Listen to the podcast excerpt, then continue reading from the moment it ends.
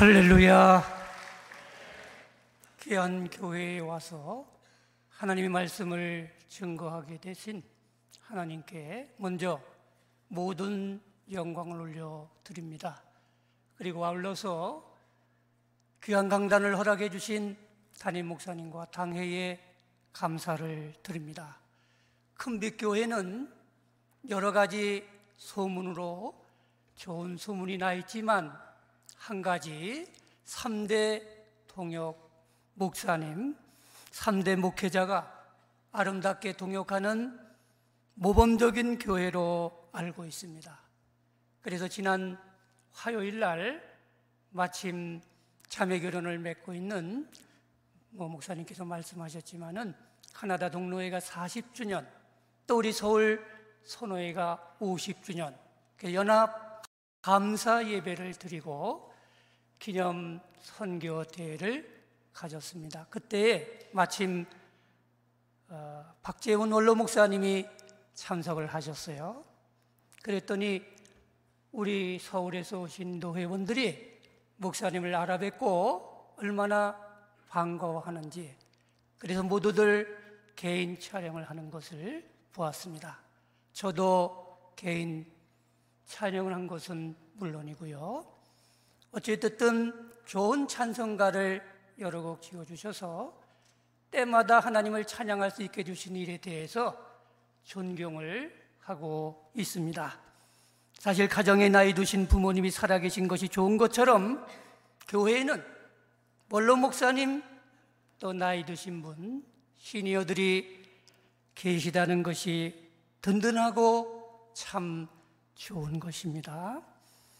그러나 또 그 반면에 노희성 담임 목사님과 또 부목사님 같이 젊은 분들 있어야 될 것은 말할 것도 없고요.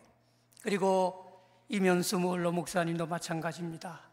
우리가 하지 못하고 있는 북한 성교회를 위해서 애쓰시다가 일시 고통을 받았던 목사님 역시 존경하고 감사를 드립니다. 사실 저는 실향민 이산가족입니다. 지금은 다 부모님이 돌아가셨지만은 부모님 고향이 박천 또 선천, 제 아내 부모님 고향도 신의주입니다. 그래서 북한 선거를 해야 되지만 그저 기도할 뿐입니다. 여하간 담임 목사님과 당회와 그리고 교회 여러분을 만나 뵙게 돼서 반갑고 존경하고 감사를 드립니다. 제가 여기 오기 전에 연합예배 설교를 하기 위해서 자리를 보다 보니까 캐나다의 많은 선교사님들이 우리 민족을 위해서 선교를 하셨더라고요. 그래서 세미나에서 다시금 이를 확인할 수가 있었습니다. 연동교회를 세우신 게일 선교사 이분은 하나님이라는 그 글자를 처음으로 소개한 선교사지요. 또 그 외에 1907년 평양 대붕에 도화선이 됐던 1903년 또 원산붕을 일으켰던 하디 선교사 세브란스 병원을 세운 에비슨 선교사 독립 민족을 위해서 헌신하셔서 33인 다음으로 34인으로 칭해지는 스코필드 선교사 등등 많은 것을 알았습니다. 우리 민족의 선교의 빛을 큰 빛 교회가 갖고 있다는 것에 대해서 감사하고 자랑스러움을 느낍니다. 하나님께서 복을 주셔서 일들을 잘 감당하고 또 가정마다 일터마다 기쁨이 충만하시고 행복감이 충만하시기를 주님의 이름으로 축원합니다. 슬로건이 하나 있죠. 가정 같은 교회, 교회 같은 가정. 가정이 교회 같고 교회가 가정 같아야 한다. 여러분들의 가정이 다 아름답고 복된 줄 알지만 더욱더 이 가정의 달에 복되고 아름답게 되기를 바라는 마음으로 또 교회도 그렇게 되기를 바라는 마음으로 하나님의 말씀을 전하도록 하겠습니다. 인간을 가리켜서 정의하는 말 중에 보면은 가정적 존재라는 말이 있죠. 가정에서 태어나서 가정에서 생활하다가 가정에서 하직하는 것이 인간이기 때문입니다. 그래서 가정과 인간은 불과 분리의 관계이지요. 근데 성경을 보면 역시 가정 이야기, 가족 이야기로 가득 차 있는 것을 볼 수가 있습니다. 처음 창세기 12장부터 11장 이후에 보면은 아브라함 가정 얘기, 또 이삭, 야곱, 요셉의 가정이 그 앞서서는 가정을 시작한 이야기로부터 아담과 하와의 가정 이야기, 중간중간 또 가정을 비유해서 말씀해 주고 있고 호세아 선지자 같은 경우는 가정을 비유해서 또 역시 말씀하고 있고 말라기서에도 또 마태복음에도 쭉 가정에 대해서 말씀을 하면서 마지막 요한계시록에서는 혼인양 잔치 비유를 통해서 가정 비유를 통해서 구속받은 주님의 백성들에 대해서 노래하고 있는 것을 볼 수가 있습니다. 특별히 예수님은 슬기로운 다섯 처녀 비유를 통해서 결국 영적으로 신랑 되신 예수님, 영적으로 신랑 되신 예수님, 영적으로 신부된 믿는 신자들을 비유해 가지고 기름을 잘 준비해야 한다고 말씀한 일이 있습니다. 말씀의 기름, 또 기름의 기름, 기도의 기름, 성령의 기름, 기름을 잘 준비했다가 언제 주님 다시 오시라도 아멘 할례를 맞이할 수 있는 우리 모두가 되시기를 주님의 이름으로 축원합니다. 또 예수님은 육적인 가족만이 아니라 영적인 가족까지 말씀하신 일이 있죠. 믿는 이는 모두가 다 예수님 안에서 신령한 가족이라는 것이죠. 하나님 아버지가 갚기 때문이고 예수님의 피 보혈로 구속받아 피가 핏줄이 같기 때문입니다. 성령으로 하나 되었기 때문입니다. 그리고 사울 바울도 보면은 영적으로 예수님을 신랑으로 말씀합니다. 믿지 않는 자에게 복음을 증거하면서 심 중매한다고 교훈해 주고 있습니다. 어찌든 가정들이 이 올해 모두 다 아름답고 더 복되기를 주님의 이름으로 축원합니다. 어떤 가정이 더 복되고 아름다운 가정이 될까? 네 가지로 정리해서 말씀드리면 첫째는 사랑이 충만한 가정, 복된 가정, 더 아름다운 가정인 줄로 압니다. 인간은 하나님의 사랑에 의해서 존재합니다. 조금 전에 찬송한 찬송 그대로입니다. 또 부모님의 사랑에 의해서 이 세상에 태어납니다. 그리고는 사랑으로 성장하고 성숙해서 가정을 이룹니다. 그 가정을 이루는 것을 보면 전혀 모르는 남녀가 결혼을 하게 되는 것, 사랑으로 결혼을 하죠. 그걸 보면 신비 합니다. 사랑이 한 몸 되게 하기 때문에 그렇습니다. 그리고는 사랑으로 자녀를 출산합니다. 사랑은 위대한 거죠. 그러므로 사랑에 기초하고 사랑이 충만하면 충만할수록 복되고 아름다운 가정이 되는 거죠. 특별히 아가페적 사랑으로 충만하면 더하게 되지요. 이 교회도 마찬가지죠. 아가페 사랑으로 하나님의 사랑을 받아 구원받은 주의 백성들이 언제나 아가페적인 사랑이 뜨겁게 더하면 더할수록 아름다운 가정. 그래서 이 큰 빛 교회가 하나님의 사랑으로 아름답게 이루는 것도 바로 그런 줄 압니다. 그러나 사랑이라고 하는 말에는 아시는 대로 우리 말에는 하나지만은 분석적 사고를 가진 헬라어에는 네 가지 단어로 쓰이죠. 필리아, 에로스, 스톨게, 아가페입니다. 필리아는 우정 간의 친구 간의 다정한 사랑. 에로스는 남녀 간의 뜨거운 사랑. 스톨게는 부모가 자식을 사랑하는 내리 사랑. 그러나 아가페 사랑은 하나님이 우리 인간을 사랑하신 영원 불변하고 무궁하신 사랑이지요. 특별히 에로스는 조건적이고 이기적이고 유한하지만 아가페는 무조건적이고 이타적이고 영원 불변하지요. 그 사랑을 사도 바울은 고린도전서 13장에서 15가지 속성으로 설명해 주고 있습니다. 사랑은 오래 참고 사랑은 온유하며 투기하는 자가 되지 아니하며 자, 한번 다 같이 한번 그 이후로부터 일시했어요. 처음부터 시작.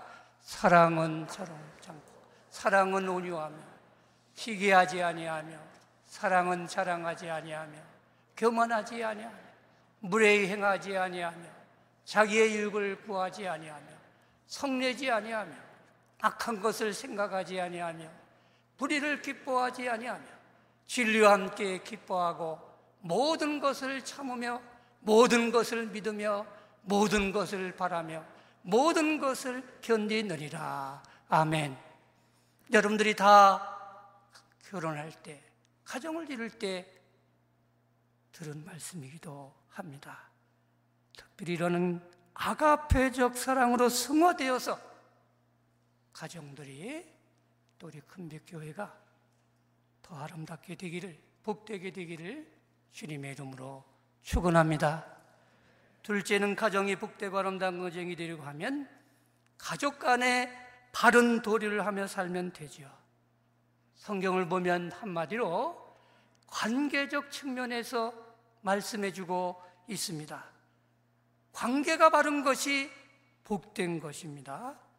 하나님과 바른 관계가 의입니다. 예수님이 바로 그런 역할을 해주기 때문입니다. 그래서 예수님은 하나님의 의입니다. 예수님을 구주로 믿는 믿음으로만 사람이 의로워집니다. 할렐루야. 이 진리를 깨달아야 돼요. 때로 이단들, 우리 한국에는요, 요즘에 뭐 신천지 이단이나 또 하나님의 교회라고 하는 이단이나 등등의 많은 이단들이 미혹을 해요. 하나님의 의로만 예수님을 믿음으로만 구원을 받아요. 그래서 예수님이 중요하고 감사하죠. 이와 간 하나님이 세상을 지으실 때는 모든 관계가 아름다웠다는 거죠. 그러나 인간이 죄를 지음으로 말미암아 추한 관계가 되지요. 그러나 다행히 예수님이 십자가 위에 피 흘려 대신 돌아가심으로 말미암아 그 관계를 아름답게 해 주시죠. 죄 문제가 해결되었기 때문입니다. 그래서 예수님을 믿는 믿음 안에서 모든 관계가 아름답게 되는 것이죠. 그래서 혹 믿지 않을 때는 관계가 틀렸다가도 예수를 믿는 믿음 안에서는 관계가 바르게 되어야 합니다. 그것을 보여주는 것이 십자가의 심이 예수님의 피, 예수님을 믿는 믿음 안에서 모든 관계가 아름답게 된다. 그러므로 가족 간의 바른 도리, 즉 부부 간에는 존경과 사랑으로, 부모와 자식 간에는 공경과 믿음의 양육으로, 형제 간에는 우애와 성김으로 하면 되지요. 특별히 가정의 중심인 남편과 아내 간의 그 관계를 주신 말씀을 보면 아내는 남편에게 존경하는 사랑으로 또 결국 복종을 하고 남편에게 존경하는 마음으로 복종하고 이 말씀을 들을 때는 오늘 시대적 흐름에 맞지 않는다고 하지만 그것은 성경이 말씀하는 내용입니다.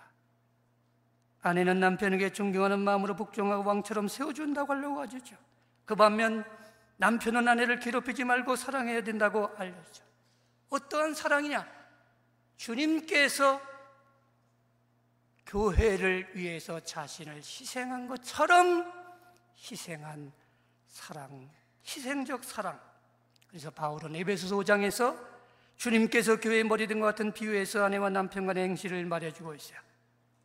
그리고 부모는 자식을 믿음과 사랑과 말씀으로 특별히 신앙으로 잘 양육하고 자녀는 부모를 궁유하고 형제 간에는 우애와 성경으로 도와주고 도와줘야 되죠. 특별히 믿음의 계대가 잘 이어지기 위해서는 믿음으로 자녀손들을 잘 양육하는 일이 있어야 할 줄 압니다. 때로 우리 한국에 보면 부모님은 너무너무 잘 믿어요. 뭐 여기는 그렇지 않겠지만 그런데 안타깝게도 자녀들이 훌륭하게 키웠다고는 하지만 믿음으로 되어지지 못하는 것을 안타까움 있는 것을 봐요. 어찌됐든 믿음의 계대가 잘 이루어져야 주님의 몸 된 교회는 더 풍성하게 되죠. 가족 간의 바른도리를 담은 언제나 복되고 아름다운 가정들이 되시기를 주님의 이름으로 축원합니다. 셋째는 본문에 나오는 에덴의 낙원 같은 가정, 에덴의 가정이 되어야 된다. 본문에 기록된 에덴의 동산은 사실 아시는 대로 인간이 살던 최초의 고향이기도 합니다. 그래서 오늘날 인간들이 바라는 이상향이기도 합니다. 하나님의 은혜로 된 것처럼 하나님이 복 주셔서 그렇게 되기를 원합니다. 본문 성경 8절에 보면 이런 말씀이 있죠. 8절 다 함께 읽겠습니다. 여호와 하나님이 동방의 에덴의 동산을 창설하시고 그 지으신 사람을 거기 두시니라. 아멘. 하나님께서 에덴 동산을 만드시고 처음 지은 사람을 거주하게 했다죠. 그럼 여기서 의문 나는 것이 있습니다. 에덴의 동산은 어디에 있었는가? 오늘날은 어디인가? 세 가지 견해가 있습니다. 히데겔이 오늘날 티그리스 강이니까 티그리스와 유프라데스 강 상류 지역이다. 아니다. 하류 지역이다. 아니다. 이집트의 한 지역일 것이다. 하류 지역으로 이해다가 오늘날은 상류 지역으로 이해를 하고 있습니다. 성서지리학자들은. 그러나 중요한 것은 하나님이 창설하신 동산이고 지구상 실제에 있었다는 것입니다. 그러므로 신신학자들이 얘기하는 에덴 동산의 설화나 신화서는 잘못된 것임을 알고 언제나 창조자 하나님의 주권과 역사의 주권자로서의 하나님의 주권성을 인정하고 하나님께 영광을 돌려야 합니다. 하나님을 섬길 특권을 주신 이에 감사하고 때마다 경배하고 하나님의 이름을 높이고 계속 찬양해야 합니다. 에덴 동산의 모습이 어떤 모습이었을까? 네 가지로 요약을 해보면 첫째는 평화가 넘친 곳, 모든 관계가 바로 되어서 화평이 넘친 샬롬의 세계 에덴의 동산. 둘째는 기쁨이 충만한 곳. 에덴이라는 글자가 기쁨이 충만한 상태를 의미하죠. 그래서 70인역에서는 파라데이소스, 파라다이스 낙원으로 비유해 말 번역했죠. 셋째는 풍요로운 곳이 되는 동산 강이 흐르고 또 땅이 비옥했다고 한 것을 보면 풍요로운 곳. 그래서 넷째는 행복이 충만한 곳. 행복하려고 하면 적어도 세 가지를 갖춰야 되죠. 즐거움이 있어야 되고, 삶의 의미가 있어야 되고, 영육의 만족이 있어야 한다. 대만족감을 누리며 행복한 삶을 산 것이 에덴의 동산. 그러나 에덴의 동산에 뱀도 있었다는 거죠. 강교한 뱀이라고 해요. 강교함이 변하게 될 때, 변질되면 사단 노릇을 하게 돼요. 하나님이 주신 아름다움이 변질되면 교만하면 사단 노릇을 하게 됩니다. 그러므로 그렇게 되지 않도록 주의해야 됩니다. 언제나 성령으로 붙들림 받아야 합니다.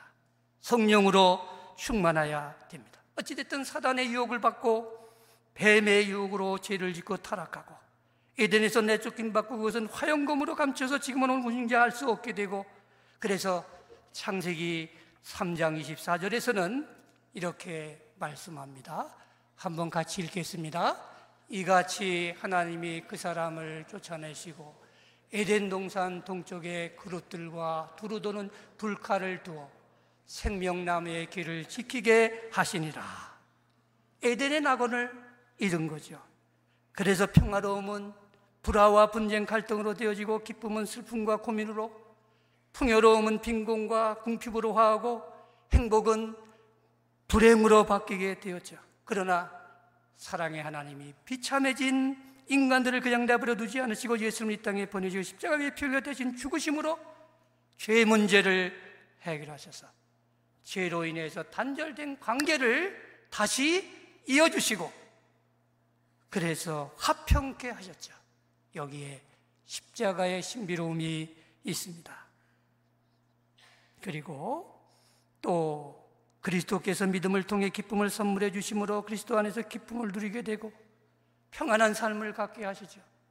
죄사함의 기쁨, 구원과 영생 기쁨, 오늘날은 주님과 동행하는 교제에서 오는 기쁨 뿐만 아니라 결국에는 예수님으로 인해서 이전의 풍요로움을 되찾고 주님과 함께 말씀의 법도 안에서 풍요한 삶이 되게 하고 그리고는 예수님의 대속적인 전후 생명을 되찾아 즐거움과 삶의 의미는 물론 구원의 은혜를 받아서 영육의 기쁨과 만족감을 갖게 하며 살게 하고 그래서 언제나 주 안에서 기뻐하고 감사하고 만족하고 예수님 안에 행복이 있고 를 믿는 믿음 안에서 사는 것이 행복한 삶이다.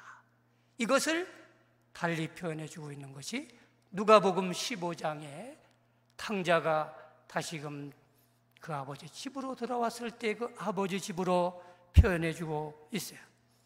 아버지 대신 하나님의 품 안에 있을 때 이전에 모든 불안과 슬픔과 궁핍과 고민과 고통은 사라지고 평안과 기쁨과 풍요로움과 행복된 삶이 되는 것이다. 그래서 결국 복되고 아름다운 가정은 믿음의 가정입니다. 믿음의 가정이 되면 더 복되고 아름답게 되는 거죠. 그래서 제가 교인들에게 항상 강조하는 말이 있습니다.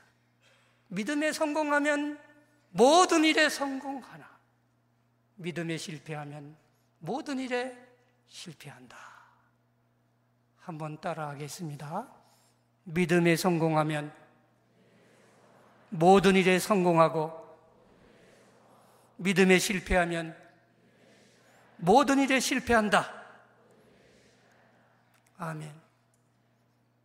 화요일 날 기념 성교대회를 마치고 뉴욕에 들렀다가 청교도를 순례길 가서 저 프리무스를 가봤습니다. 청교도들의 첫 기착지. 그들을 생각하면서 기도하면서 묵상하면서 하나님을 앞세우고 믿음을 앞세웠던 그들, 그들이 오늘날 이와 같은 풍요한 북국, 강국 미국을 만들었다. 믿음이 우선이다.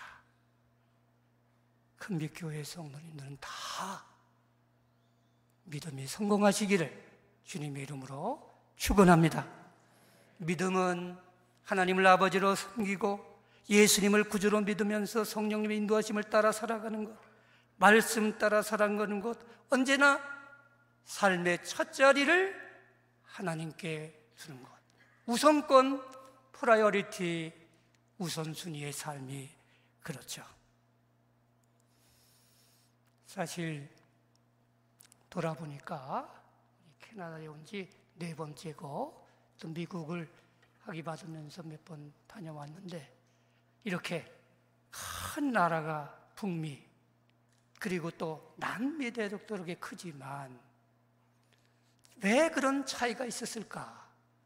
이 북미주 대륙은 먼저 하나님 갓을 따라서 섬기면서 우선골도 살았지만 저쪽 남미는 골드를 따라 살았기 때문에 골드는 선영의 대상, 이용의 대상이지 신령의 대상이 아닙니다. 오직 하나님만이 믿음의 대상입니다. 믿음에는 자신을 향해서는 구원받은 믿음이 있고 이웃을 향해서는 생활의 믿음이 있고 주님을 위해서는 헌신과 봉사와 충성의 믿음이 있습니다. 여기에는 예배와 말씀과 감사와 기도를 빼놓을 수가 없어요.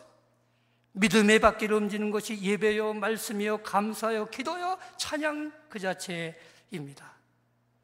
그래서 불란서의 화가 밀려 어린 그림 중에 보면 만정이 있는데 농촌들에게서 멀리 교회당이 보이고 부부가 이런 후에 기도하는 장면을 그려놓고 이 그림에는 종교의 신성, 가정의 신성, 노동의 신성이 담겨 있다고 하죠. 그러나 부부가 함께 모여 일한다. 기도하고 감사해. 그래서 믿음의 가정에는 감사의 기도를 빼놓을 수가 없어요. 기도가 있어야 복된 가정, 아름다운 가정이 됩니다. 기도하면 하나님이 역사와 하나님이 기적을 갖게 하기 때문에 그렇죠. 박지훈 원로 목사님 일화를 보니까 어릴 때 어머니가 손을 얹고 내 형제에게 조혜정 목사가 되게 해달라고 기도했다는 거 아니에요?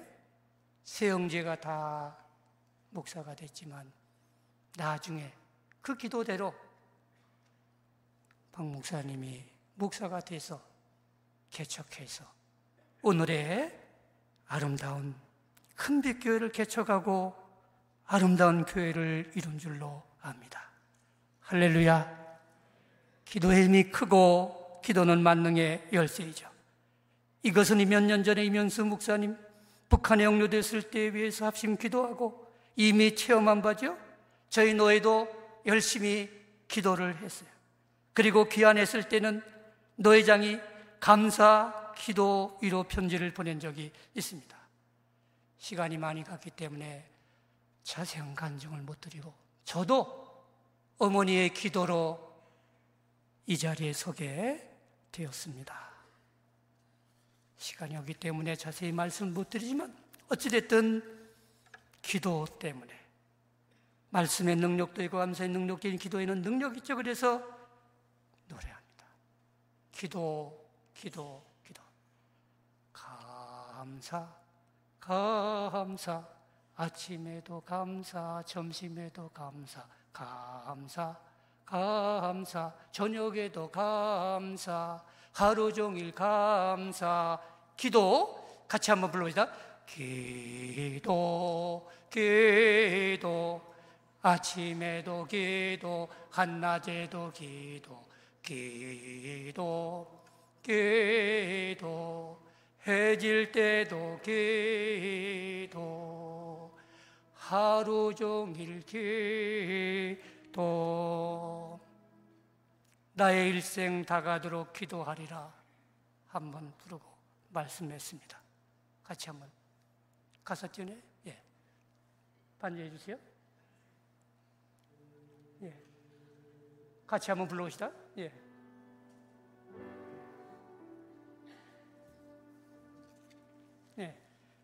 너의 일생 다가도 기도하리라. 주께 맡긴 나의 생에 영원하리라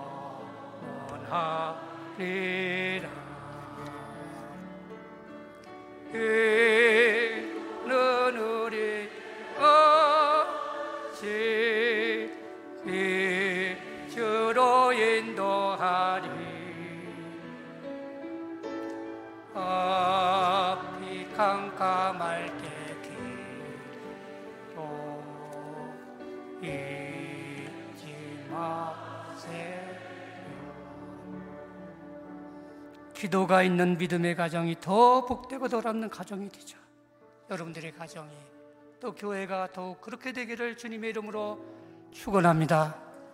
기도합시다. 고마우신 하나님 감사합니다. 에덴으로의 낙원을 회복시켜 주신 건 주님을 찬양합니다.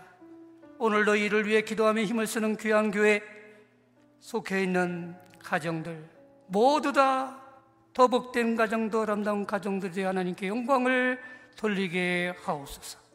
무엇보다도 에덴의 낙원 같은 아름다운 가정들이 되어서 하나님께 영광이 되게 하시고 평화와 기쁨과 풍요와 행복이 넘치게 하시고 원로 목사님과 연로하신 어른들을 강건케 하시고 다음 세대가 믿음의 기대를 잘 이루어갈 수 있도록 은혜를 주시고 이름 그대로 큰 빛 비치는 영광스럽고 복된 교회가 되게 해 주옵소서 예수님의 이름으로 기도하옵나이다 아멘 네, 이 시간은 어, 염산교회 이치성 장로님께서 봉헌기도 인도해 주시겠습니다. 찬송과 영광을 받